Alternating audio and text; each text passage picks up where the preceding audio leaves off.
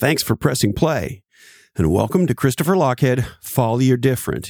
And we are the Real Dialogue Podcast, or some people call us an oddcast, for business leaders, marketers, and category designers with a different mind. Today we have a very extraordinary episode. Do you ever find yourself in a conversation that is so radically different, so powerfully inspiring, that it touches you both emotionally and intellectually? Well, that's what you're about to experience. And you're also going to hear what commitment to make a difference sounds like and maybe be inspired to do the same.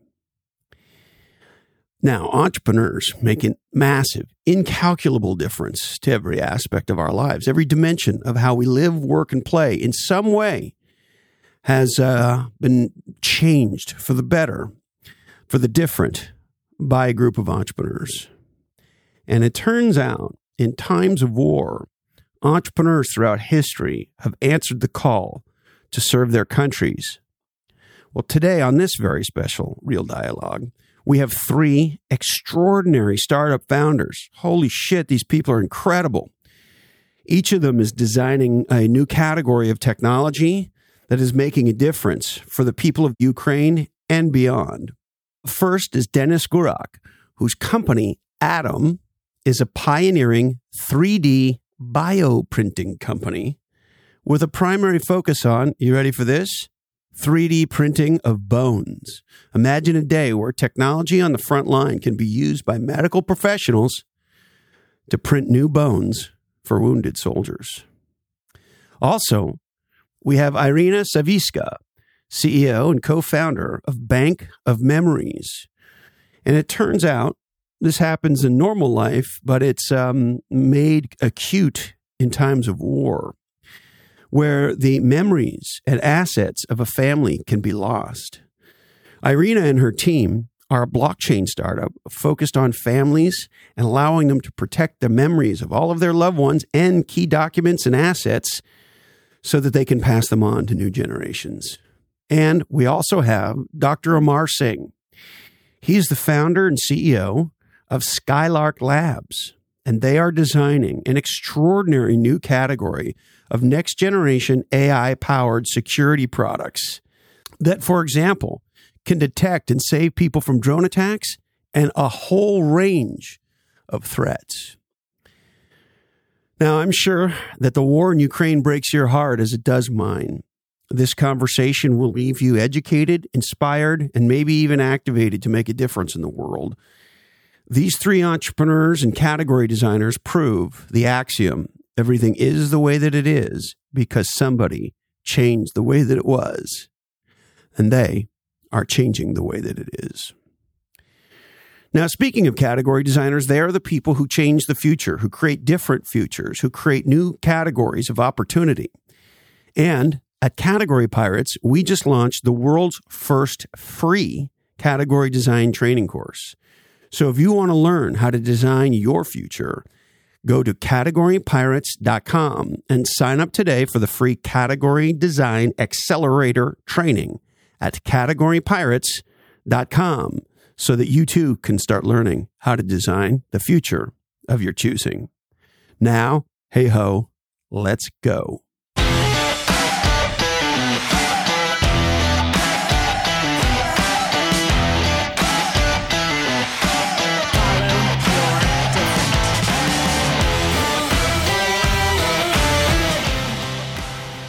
Well, Irina, Dennis, and Amar, it is wonderful to see you. And uh, I have very much been looking forward to our conversation. So thank you and welcome. Thank you very much for having us. Thank you. Thank you for having us. It's our, it's, it's, it's our pleasure. Now, Irina, I understand that you are in the Ukraine right now. Is that correct? Yes, I'm in Kiev region. You are in Kiev. And uh, maybe give us a, a, a, snapshot of what life is like right now uh, in Kiev. Uh, well, just yesterday, uh, Russia fired 70 rockets um, into Ukraine, and uh, it was quite dangerous yesterday. So we were all sitting uh, between two walls. This is uh, known as a best place uh, to hide from rockets if it hits the house. Well, it sounds very crazy, um, because we are in 21st century. But still, um, even now, I'm uh, talking to you using generator. So that means we don't have electricity, water, uh, or whatever um, kind of conveniences now. But every four hours, our government switched off and on electricity so that it can stabilize um, electricity flow in the country. And are you still having to do things like turn off all the lights at night so that it is less obvious uh, who is where and so forth? Uh, well, here, no, but uh, because we are in Kiev, uh, here, uh, the only danger that can come is coming from the air. Uh, yes. So there are no other people who are just going around and trying to rob the house.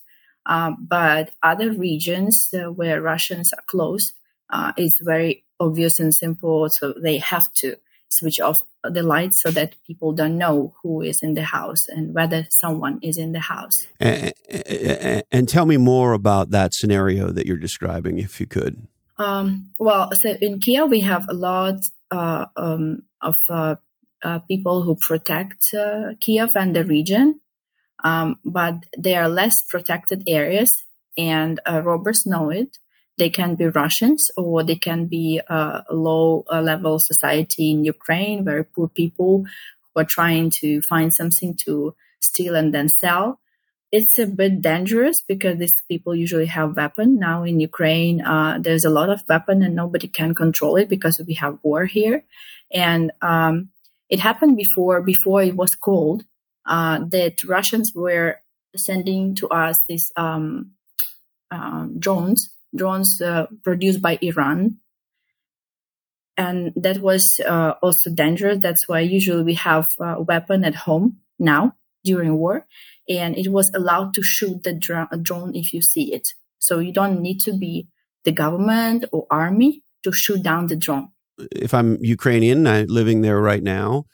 Um, is there a likelihood that I have a rifle of some kind? Yeah. Yeah, uh, uh, uh an AR or an AK 47 or something along those lines? Yeah, that's, I mean, even we have it. You do?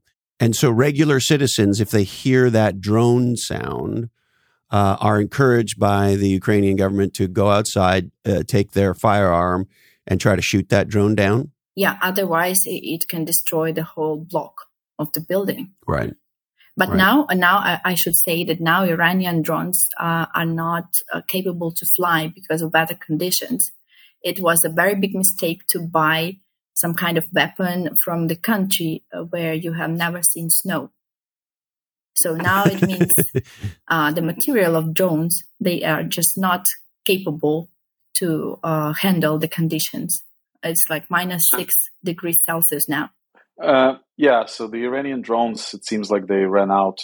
Uh, so the first batch that they supplied, they completely used it, and because of uh, some geopolitics, and uh, I think Iran is not going to supply them as fast, and is trying to you know dodge the uh, uh, kind of the supply issue of drones to. I see to Russia.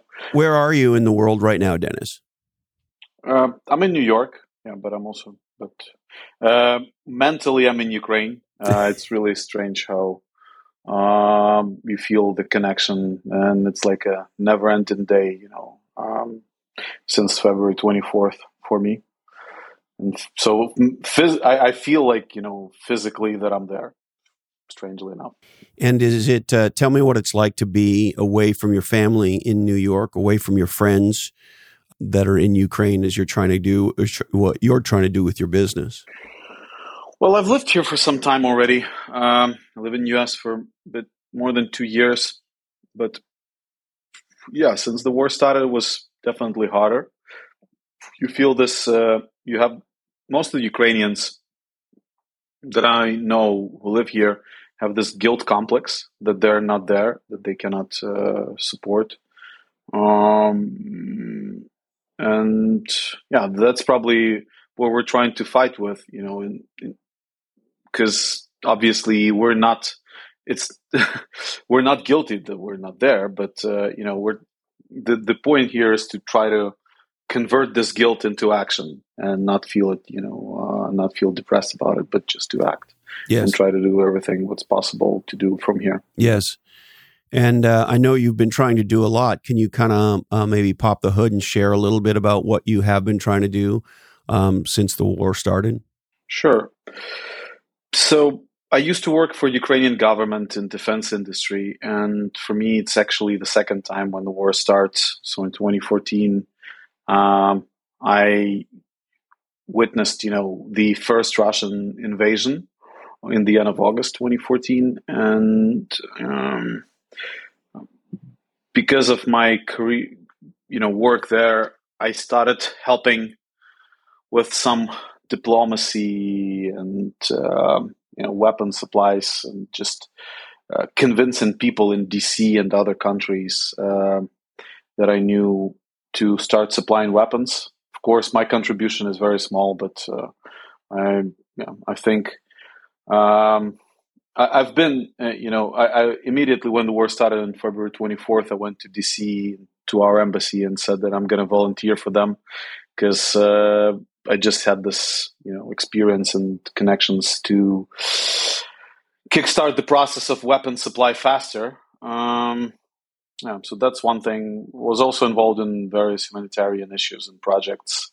I'm now helping with a documentary, for instance, on um, war crimes um, that hopefully will stream on one of the biggest uh, U.S. stream uh, networks, or how do you call them correctly? Um, stream companies, streaming companies. Mm, so yeah, that kind of those kinds of things. And my startup is actually involved in helping wounded soldiers. So basically, yeah, for me, it's like uh, you, you know, war, war, war. We call it war, work, war balance. Yeah, that that's what it is for me. what a fucked up thing for a young entrepreneur like yourself to have to be thinking about.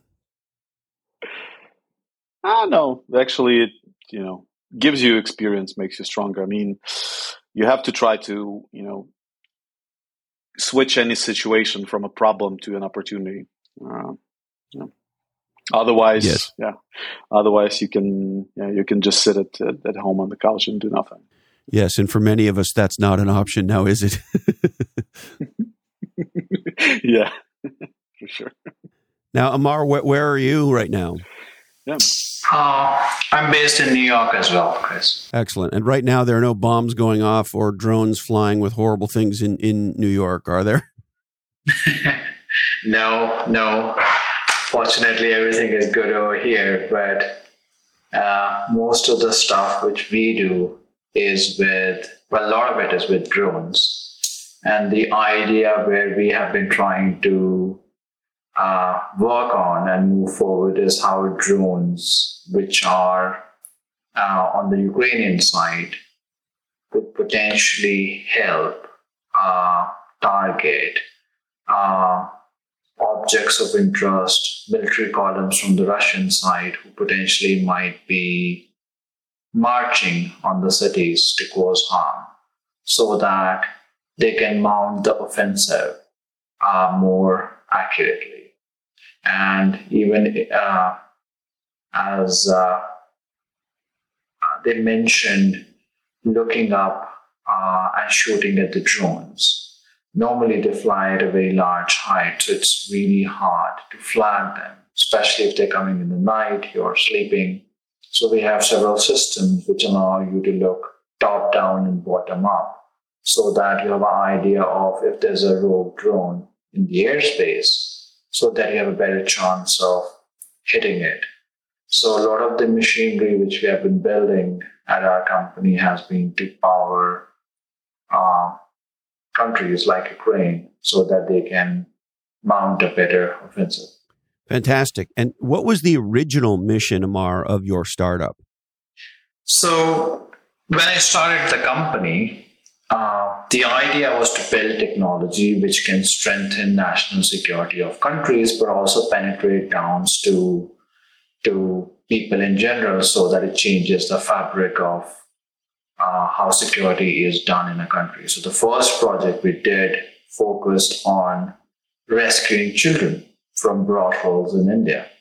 And the idea was these children are kidnapped from weaker sections of society when they're aged 10, 11 And they moved across the country, moved to brothels where they are made to do prostitution when they're age 18. And their parents, who come from economically very bad backgrounds, have maybe taken a picture of their child once in their lifetime. So we built AI which allowed non-profits to go to brothels and collect evidence in real time that a child which is being made to do prostitution is a child which was kidnapped from a certain part of India. And then they would use this evidence, take it to the police, and raid the brothels in time so that they can be rescued and the brothel keepers didn't have a chance to move them to a different brothel. And that's how the company started, and that was the first project we did.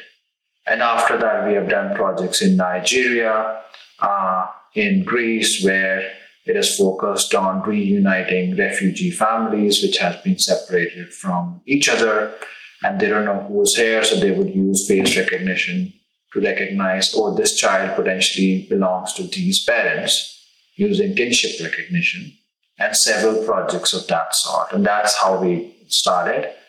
And now we build apparatus for defense organizations, especially US government. A lot of the work that we do is with the Indian government, where to provide AI to make any kind of sensor sophisticated enough so that they can predict threats which are coming rather than responding to threats when they're already there. And that is the kind of technology which can be used by countries like Ukraine to know beforehand at long distances there's a drone which is approaching so that they're better prepared to shoot it down rather than when it's already on top of you. And at that point, it's throwing bombs. So you have technology that will identify a drone is coming, essentially an early warning system for um, yep. attack drones. Is that how I should think about it, Amar? Yeah. Yeah. And then on the AI side, this is very fascinating. You can take what might not be a very good photo of a child, yeah. Uh, what might not be a very recent photo of a child, yeah. and uh, you scan that photo and use AI to potentially identify that person now as a young adult who has been kidnapped and trafficked. Is that is that correct? Yeah, yeah. So these children, when they're made to do prostitution, the non-profits we work with, they would go to sell makeup to these girls, and they would attach a camera to their shirt, and when they would put the makeup on the floor, these girls would gather, and then this little tiny camera on the shirt would take the video, stream it back to the servers so that you can tell in real time this is the girl which potentially matches to this picture.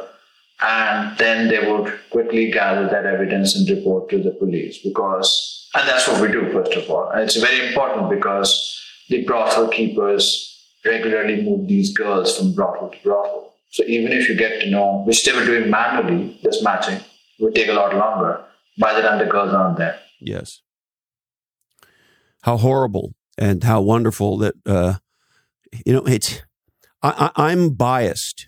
Yeah. Some call me an entrepreneurial bigot, but and it's and it's not to say there isn't a role for government and NGOs and uh, other various organizations around the development of, of new categories of technology. Of course, there is. They're critical, and it is clear to me that many of the breakthroughs in our world, and unfortunately, I've had a front row seat to some of this around breakthroughs of new categories of technology around law enforcement and criminal investigation.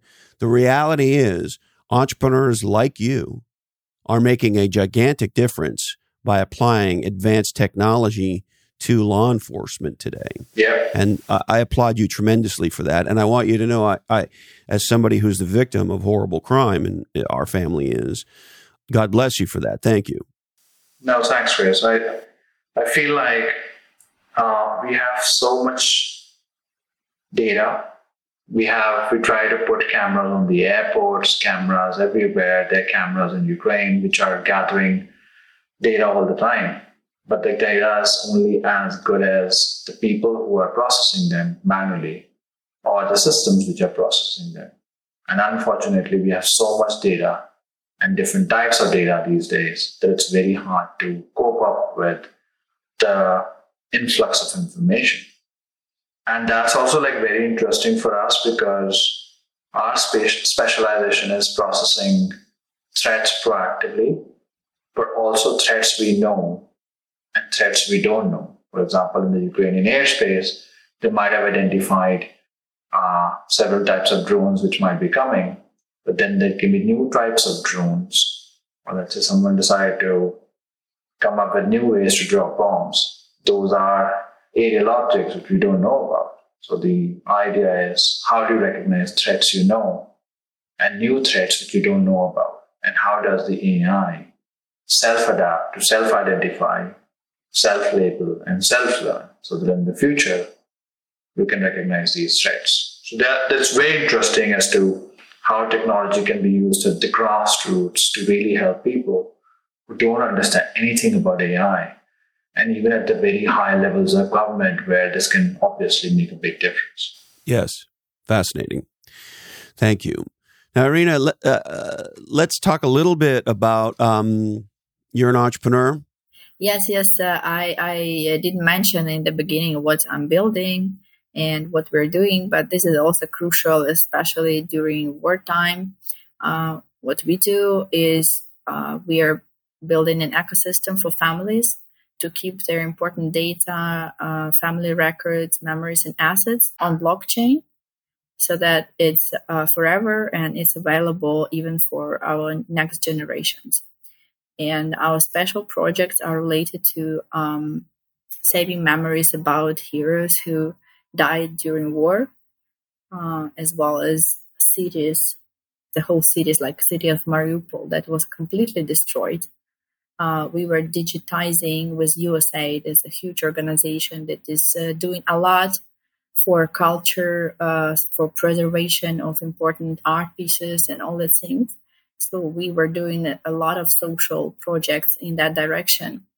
Um, but our main thing and why we started uh, is because I lost a family member, and with her, I lost a lot of records. I, I couldn't imagine how much I could lose and I found out that actually people lose like 4 million files a day, and almost all of them are impossible to recover. And all of us, I'm sure, lost something before. So that's why we are building a sophisticated system on blockchain where nothing will be lost. It's so incredible. And it's such a powerful insight Irina. I mean, simple things like birth certificates, right? And and and basic records. Um, many of us are products of people who survived World War II, as am I. My grandfather fought for His Majesty's Navy during the war. And to your point, um, it can be difficult, even with things like 23andMe and so forth. I mean, you can see your genetic background, but you know you can't find a lot of things out about your family because those records were destroyed in the war. And then beyond that uh, are the, the other things you're talking about, which are incredible, which are the family stories, and histories and photographs and so forth, which, of course, today, many, if not all, originate as digital assets in the, in the first place, yes? Yeah, so the big difference um, eh, between what exists now and what we build is that uh, usually data belongs to the company. So you sign terms and conditions and price policy where it's clearly stated that your data belongs to the company. And if they want to block you, they will block you, will not retrieve your data.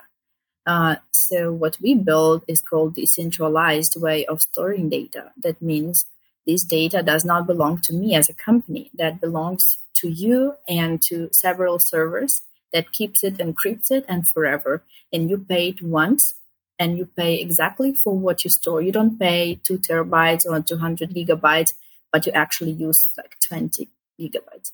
So you actually pay for what you store for like 10 years, 20 years ahead, and this will be available for your kids to see.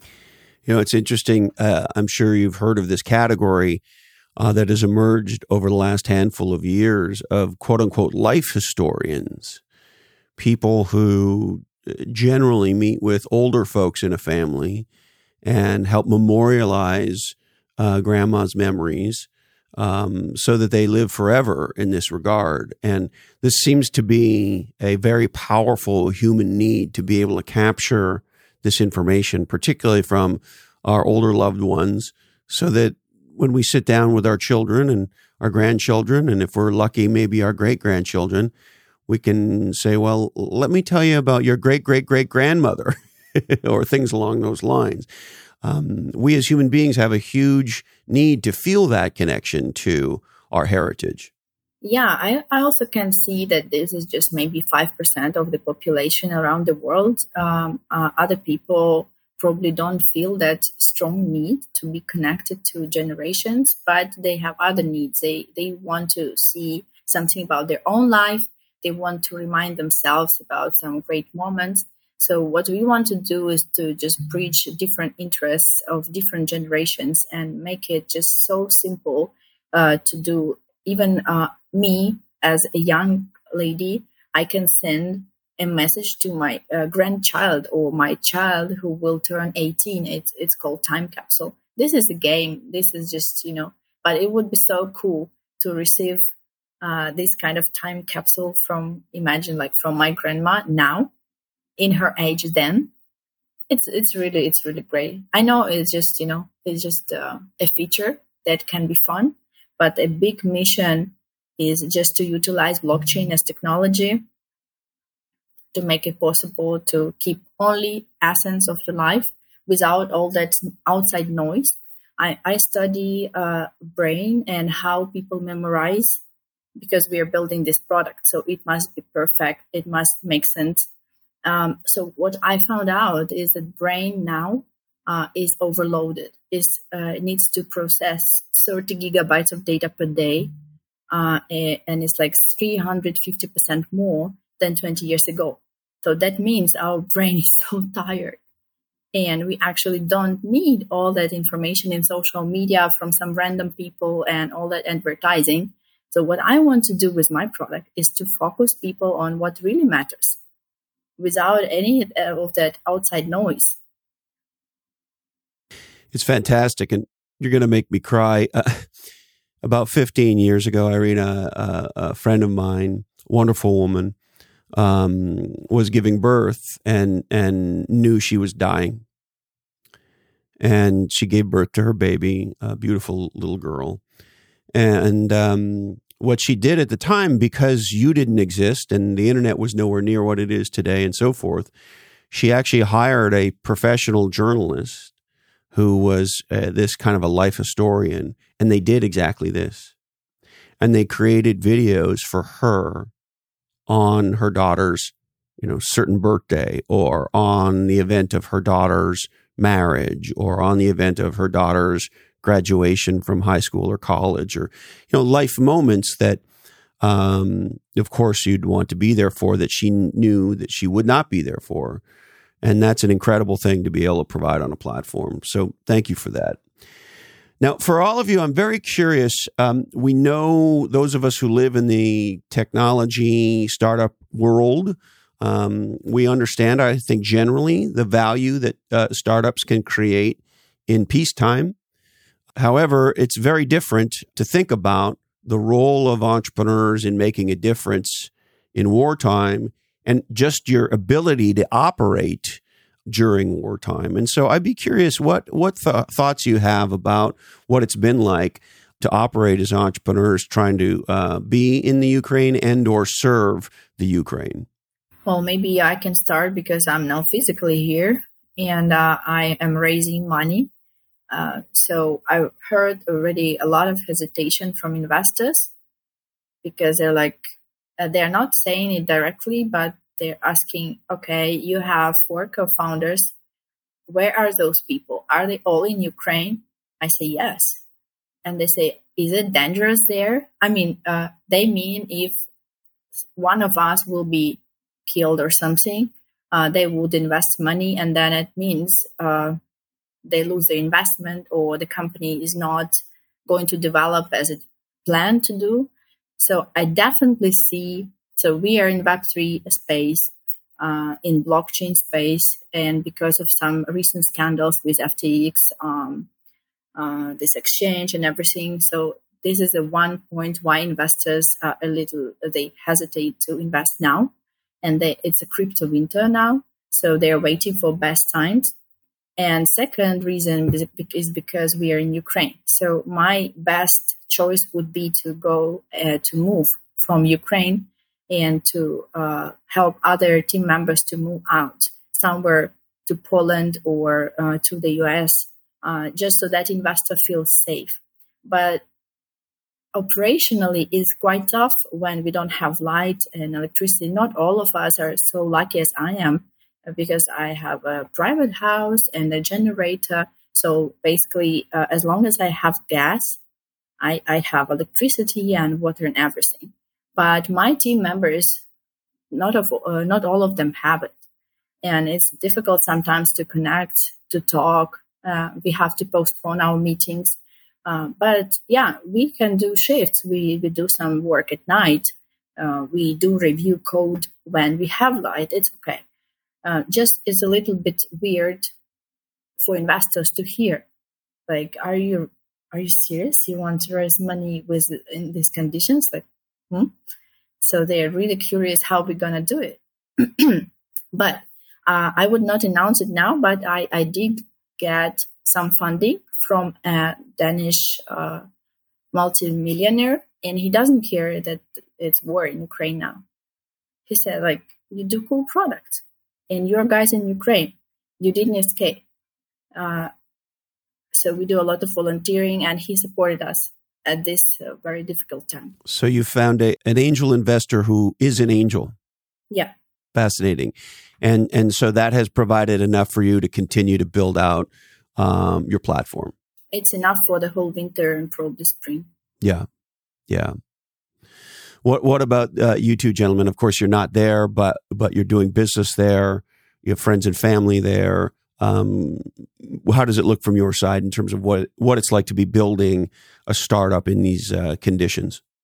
We're facing the same challenges as Irina. Um, although I'm not in Ukraine, our engineering team is in Ukraine. Seven people in Odessa. So until recent, Odessa wasn't hit massively, even unlike Kiev probably was the safest out of big cities in Ukraine. Uh, but for instance, yesterday's attack cut them out completely. So I wasn't able to get in touch with uh, just you know very short WhatsApp messages because uh, uh, there's almost like a total blackout now. But um, it's going to get better, and people don't have any other choice except to continue working. Um, so of course, we have seen the same attitude from investors, but in our case, probably um, we're well. Of course, it's nice to have angels who are angels, uh, and we did have some guys like that as well. Uh, mostly from our previous angel investors, who we understood that uh, you know it makes sense to support the company uh, um, while the war is going on. But uh, for us, it actually presented sort of an opportunity to leapfrog and bring the product to the market faster. So what we're doing, we're printing bones on 3D printers, organic bone implants.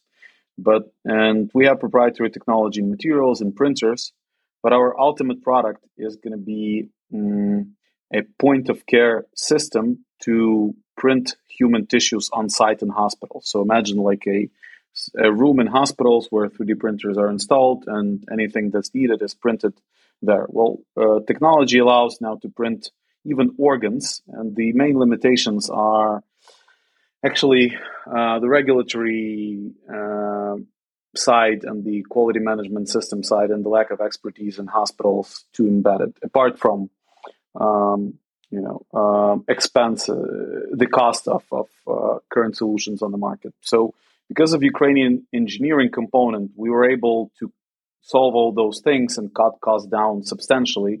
So what we're looking to do now is we're going to put printers on site in a hospital in Western Ukraine. Uh, and we'll be able to provide very sophisticated, very good quality care for wounded soldiers because of the blasts. Um, um, lower extremity is damaged massively, and there is a lot of pieces uh, of, of metal that need to be removed and bone voids that need to be filled. So our technology is really a perfect match for this, and literally there is no one in Ukraine who could do it.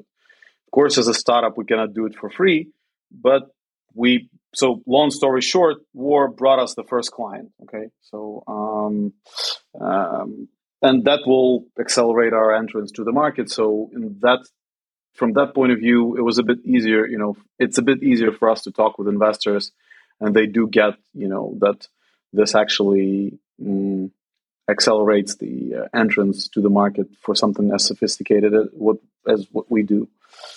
But of course, yeah, there is um, mm, there are same challenges. People usually are not inclined to invest in, in war zones, but um, if you look at this from another angle, um, Ukraine actually is not a drain of money. You know, it's not draining money. It's actually presenting an opportunity. Whether you look at uh, you know even weapon supplies from the West or the future rebuild projects that will be there, um, it's going to be a massive business opportunity for everyone who goes in early.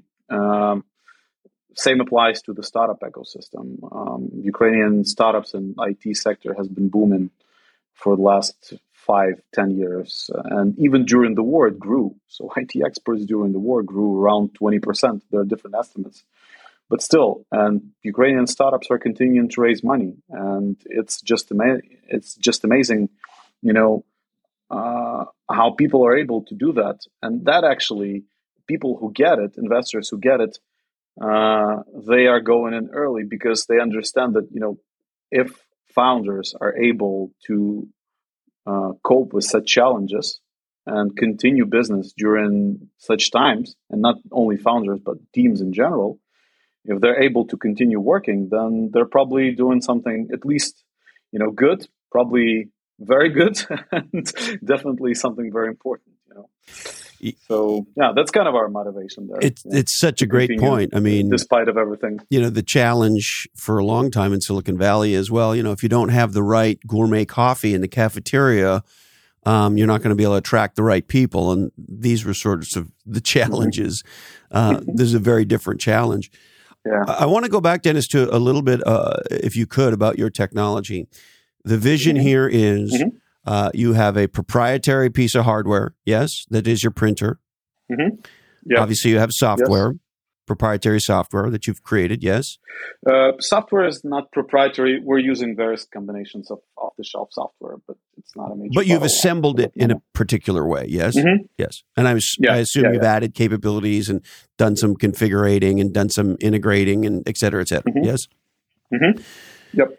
Correct. But the net of the complete offering that you have means that if a soldier is injured, uh, suffering a horrible um, damage to their lower body in the example that you Mhm. gave, maybe they're going to lose a leg, maybe they're going to lose a, uh, a part of a leg, uh, how, et cetera, et cetera. In this scenario, doctors and medical professionals in a hospital um, that are that are caring for that soldier can use your technology to quote unquote print bones, custom bones, for uh, helping to heal that soldier. Correct. So the essence of materials that we're using, uh, it's called regenerative medicine. So materials um, integrate with the body and being dissolved over time, and the bone grows. Bone replaces the materials that we implant. Um, we haven't reinvented the wheel here. We just repacked materials that have been in existence and have been used in orthopedics for quite some time. Is just uh, well, there are various reasons why they haven't gotten you know to the stage where we have gotten, but uh, yeah, that that's what we're gonna do, and that's basically kind of the future of various surgeries, not only orthopedic surgery. So um, for last two to three years, it's been the most hype subject in the uh, various healthcare circles, especially after COVID exposed supply chain vulnerabilities in healthcare system, especially in US.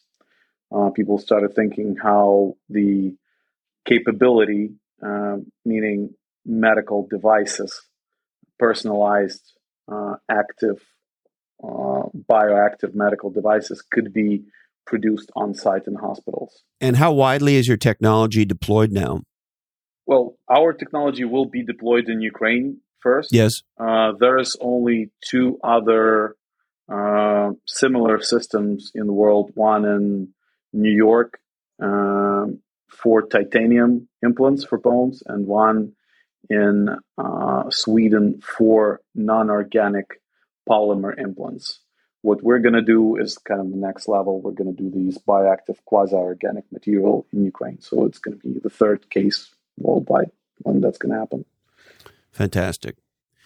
What What about you, Amar? Tell me a little bit about what it's been like trying to operate um, during wartime, trying to serve, trying to serve the Ukraine with your technology.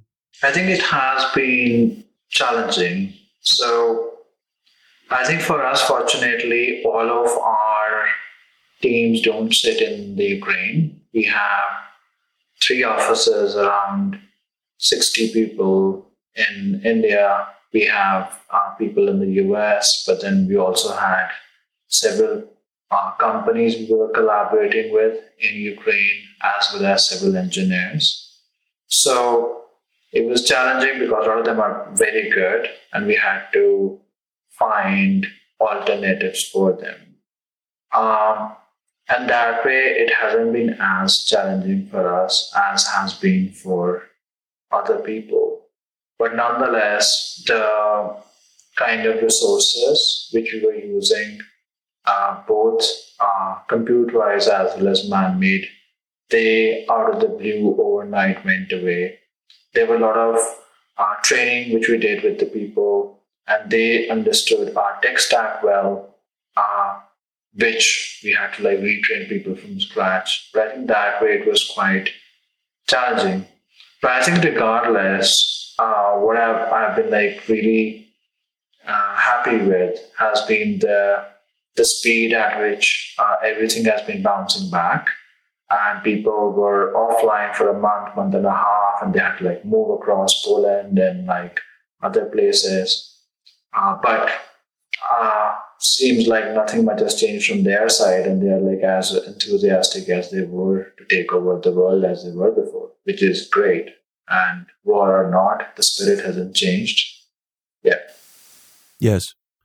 That's fantastic to hear. Now, I'm curious as the three of you think forward. Uh, of course, none of us know how this is going to play out and how this is going to end. Uh, we're at a critical time uh, in the war, it would appear, uh, particularly with um, the beginning of winter. And so I'm just curious, uh, maybe, Irina, we can start with you you know how you think about the next six months or 12 months um, for yourself for your country and obviously for your company and, and, and your team so we we definitely uh, have our own plans and we are invited to speak in utah uh, at the largest conference for family innovations and we are definitely uh, will, will be there speaking um, and exhibiting. So we have our own plans, and uh, our developers are sitting uh, not just in Ukraine. We have them also in Poland, in Spain, and Armenia. Uh, so people keep working, and I'm sure the product will be much better until the time we are in Utah. Um, but what I think about war now, no one is afraid of uh, new attacks from the air. They just don't care. People say, ah, another attack is like fifth or sixth. But people know that Putin is losing his position in the government. Uh, oligarchs are not happy they lost all the business, and now um, around the world, Russians are not welcome. Russians don't want to be in this position, and now they have a lot of pressure inside the country as well. Now you can see in news that our drones fighting drones attacking their airports where their fighter jets are sitting. And suddenly some explosions Although, happening. Irina, I, I, hate to interrupt you. I was reading this morning that your um, national defense minister described, uh, when asked if Ukraine was behind those attacks, uh, made a comment about uh, how um, often Russians are um, not very careful when smoking cigarettes, and apparently they're uh, throwing their cigarette butts in the wrong places might have had something to do with these explosions of, of late. yeah, suddenly, suddenly something happened uh, around Russia. Um, so, what I think the war will be over this summer. Now, uh, the position of Russian army is very tough. Um, our army is attacking. Uh, so first, because it's cold, but our army is very well equipped. All our people donate millions of dollars to equip them from our own pocket, not only our government, but also people. And our army is on our land. So they know the land. Uh, and Russians, they are just mobilized. They, they just probably had some short training. And uh, for example, my husband, he is not in army now because he didn't do training before. So what uh, the officer said, you can volunteer and do something else now uh, because we only need people who served in the army for two years and who's professional in what he's doing. So we are not crazy people who are just sending out people to die. Uh, like, unlike Russia, they are just mobilizing a lot of people who are so young and not ready. So once they enter Ukraine, they most likely die. And this is, I, I mean, this is for me as a woman, is terrible to hear. But from the other side, these people knew that they are entering another land, intentionally came. And so I, I'm like, okay, they knew they might die and they're coming. So I think now is the best time uh, to to attack them. Now is the best time, but until summer, something will change. I've heard, uh, I've heard that Putin might even die uh, uh, during Easter holidays. I don't know. I heard some opinions of people, um, but the way, one way or the other, I know that Putin is losing his positions, and there is no real success in this war. They were attacking five or six directions from Belarus, uh, from eastern Ukraine. But if you see the map right now, they couldn't really capture big cities, none of them. So that means soldiers are losing uh, um, understanding why they're actually fighting and dying because there is no real dis- result. Then oligarchs are not happy uh, only people over like 70, 60 years old who are still missing uh, Soviet Union, they might support Putin. But young people, they're trying to leave the country. Many of them like not okay with what's happening. And I'm sure this will end next year. You, Irina, you, I can't help but notice um, the confidence in your voice. I am confident. You are confident. Uh, tell me the source of that confidence, if you wouldn't mind. First, uh, I, as I said, my husband is volunteer, and I know the real situation uh, on that front. Uh, real situation with donations, and I know a lot of people from my friends who are fighting right now. They have everything. I ask, "What do you need? I want to send you money. You need to buy something." They say, "We're okay." everything uh, and when they're fighting and uh, getting back some land the russians are just running away and leaving a lot of um, like machines like weapon everything they just leave everything so our army captures that and we have just more and more weapon which is good um, so i just know real situation because uh, from people who are volunteering and who are fighting and of course i'm watching news too but um, people might say, oh, Irina, you should not trust the news. Um, but, well, I trust our president. I know many people were skeptic about him, that he is from media industry, he is a showman. How could he become a good president? But when I see now how he behaves, he went to Kherson uh, the first day when it was free from Russians, and he was standing just on the main square talking to people uh, and the journalist asked him, why you are not afraid that somebody will kill you now? And he's like, you are also here. Why aren't, aren't you afraid? No one is afraid. It's like they're clowns. No one is afraid. His leadership has been absolutely extraordinary. There's no question about it.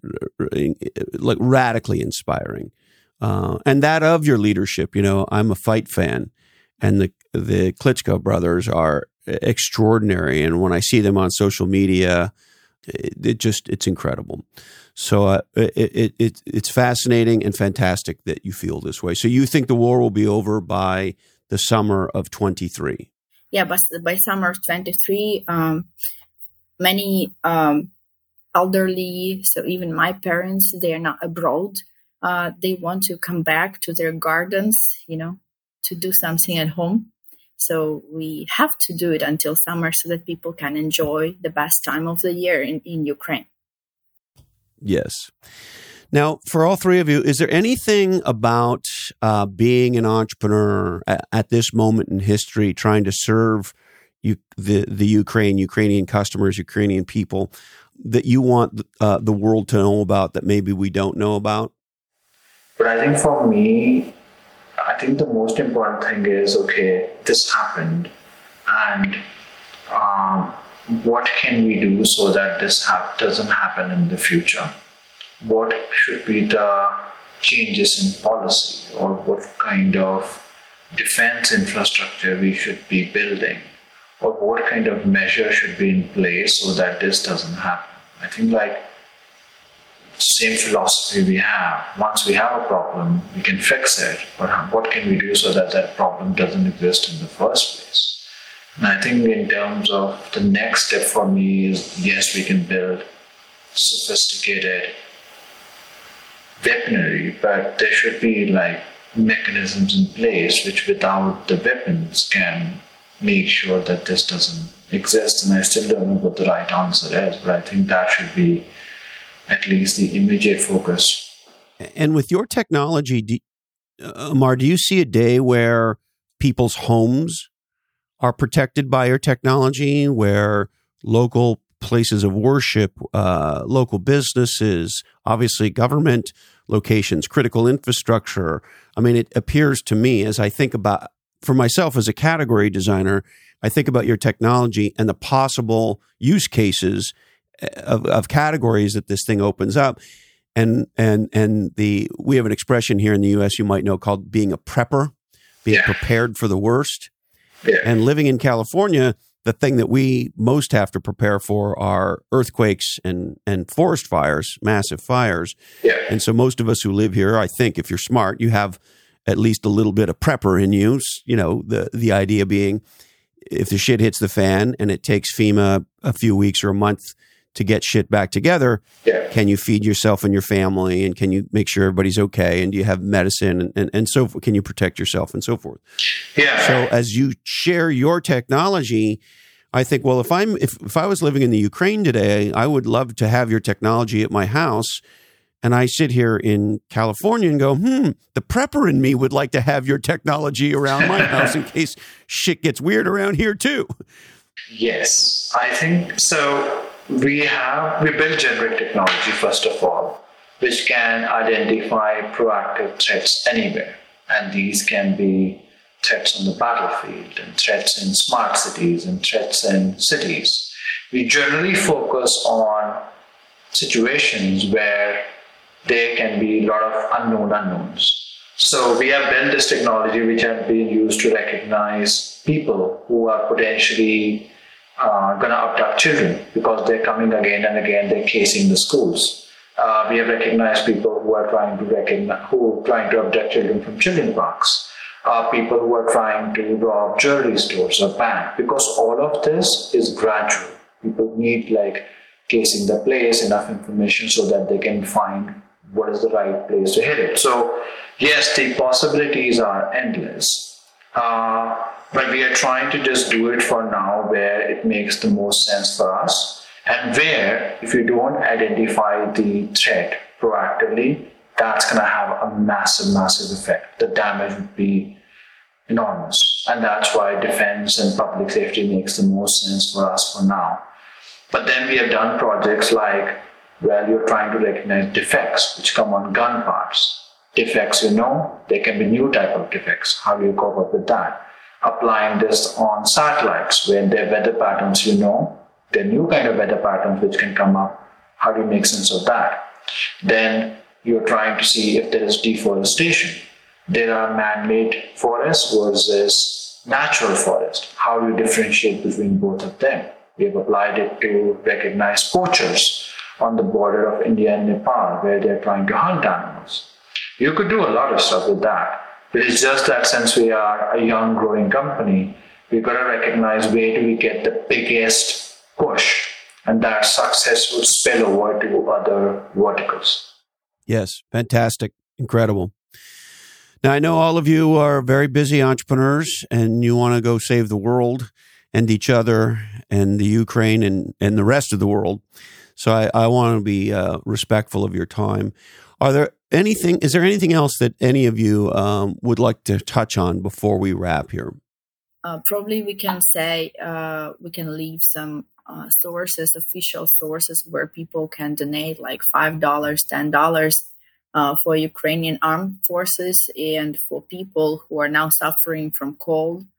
Um, yes, we are strong. Yes, we have food and everything, but uh, yeah, extra like five to ten dollars would be great for our people. Yes, and uh, if you have particular organizations that you would like to recommend, um, send those, and we will put all of those in the show notes for people who want to donate.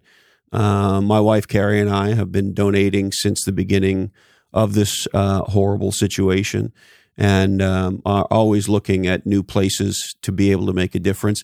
Uh, I remember in the very beginning of the war, one of the, and this is a weird word to use, but I'll I'll use it because you uh, will know, of course, how what how, I mean it.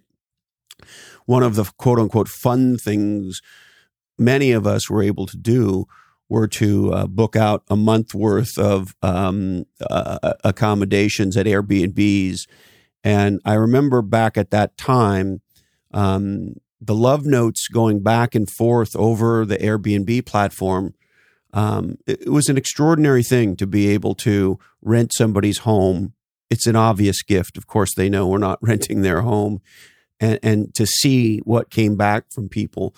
So, um, you know, whether it's that or donating to many extraordinary organizations, uh, we've been long supporters of uh, Médecins Sans Frontières, Doctors Without Borders, and if you look at what many organizations outside of uh, Ukraine are doing in Poland and other areas for refugees, I mean, there's many ways one can make a difference. So, uh, by all means, Irina, please uh, give us who you'd like us to point people to and um, we'll have that in the show notes. And uh, we will encourage folks to crack open their wallets and try to make a difference for um, the people in your country for sure. Yeah, and probably the last one is just to go to our website, check out our business, and maybe if uh, you know someone, some investor, some probably partner. Will you take small investments from uh, uh American or or otherwise based angel investors if somebody wants to invest $500 or $1,000 or is that true for all of your businesses? Amar, Dennis, are you open to small investors? Yes. So I just want to say that uh, mainly we take money from institutional investors, and that's what we have done in the past. And not for us, but I think it'll make uh, definitely be value, very valuable for the both of them. But also, just want to mention that I think if you can also drop the link of uh, nonprofits which are focused on maybe like figuring out how to bring Ukraine to how it was before the war. Uh, more of a long term plan. I think that is very interesting to me because I want to see how. Uh, so, so it's like there's when I think about it, it's like okay, what is the plan tomorrow, and what is the plan three months from now? What is the plan like one year from now. So how do we get back to where we were? So people pro- uh, potentially who are involved in strategy or policy design. I think that would be very, very interesting. I would love to see how we can help so that, again, it doesn't happen again. But yeah. Yes. And I think many of us who live in the entrepreneurial world um, and understand the power of entrepreneurs to change the future and create a different future um, you know, I, I, myself look at it and go, what could we do, uh, those of us in the uh, startup ecosystem in the United States, what else could we do to, to help other entrepreneurs in and around Ukraine who are trying to make a difference? And so, is the simple answer invest in businesses in the Ukraine, invest in entrepreneurs who are trying to help? Is that the simple answer, or is there is there more to it? Just work with Ukraine. You know, explore Ukraine. You'll whatever opportunities uh, you're interested in. Yeah, I just wanted to mention that uh, my internet connection during war in Ukraine is much better than you guys have in New York. So it's also a good point for investors to understand that we actually can work and can code here in Ukraine.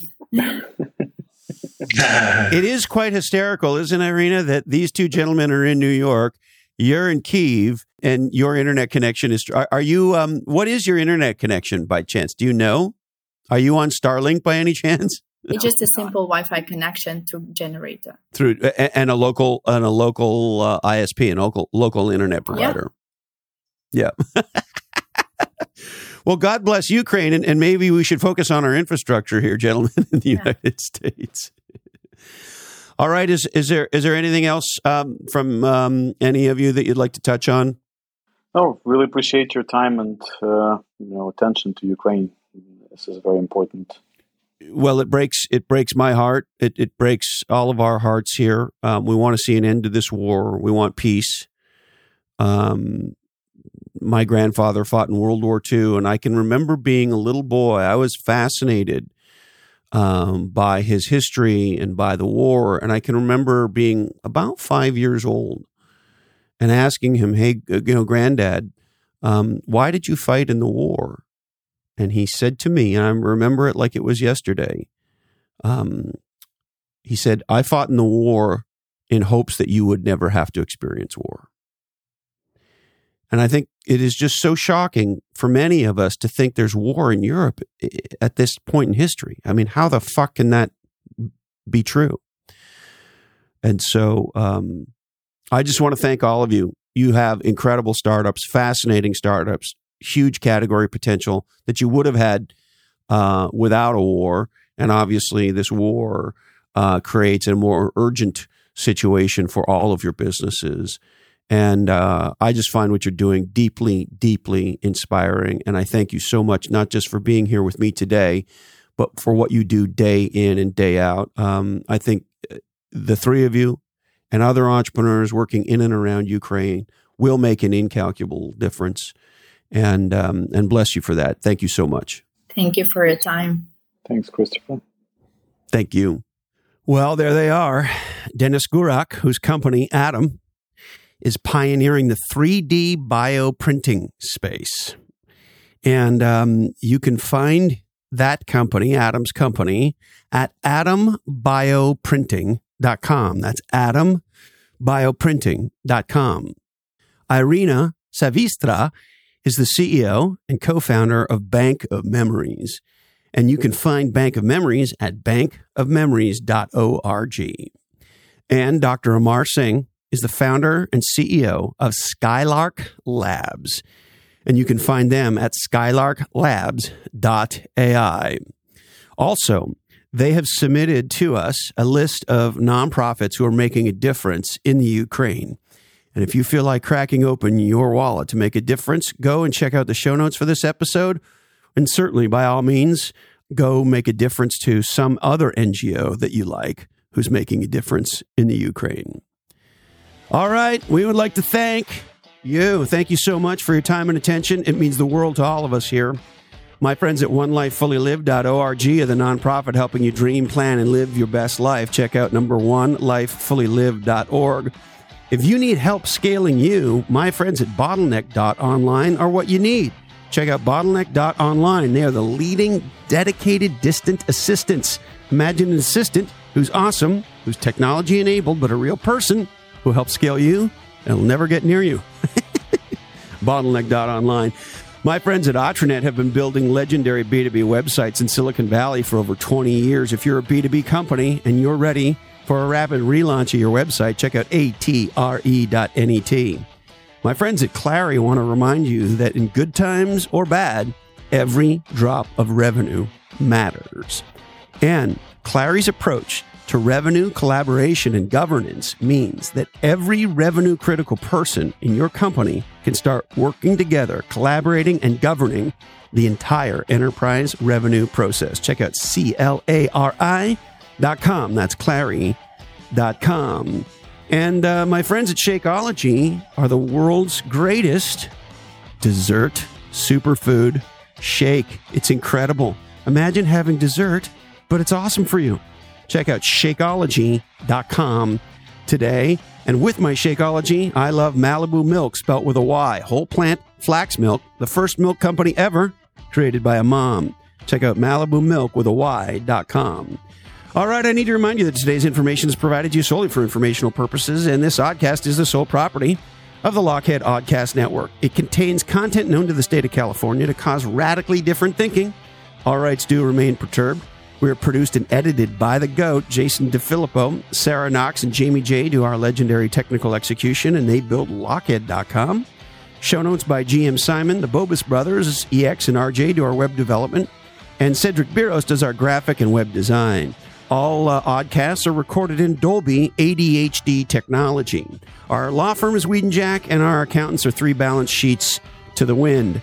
And don't forget, hey, I don't know why this is hard for people in the United States. The left lane is the passing lane. Please, I love you, but get the fuck out of the passing lane. Some of us are going somewhere. Dolly Parton was right. Listen to K.D. Lang. And the legendary Peter Drucker reminds us the best way to predict the future is to create it. Thank you, Candy Dandy. She keeps all the trains running on time around here. Couldn't do it without her. Love you, Mom and Dad. And hey, Colin, this oddcast really ties the room together, doesn't it? Today, our apologies go to Vladimir Putin. Sorry, Vlad. We just ran out of time for you. That's it, my friends. Please stay safe, stay legendary, and until we're together again, follow your different.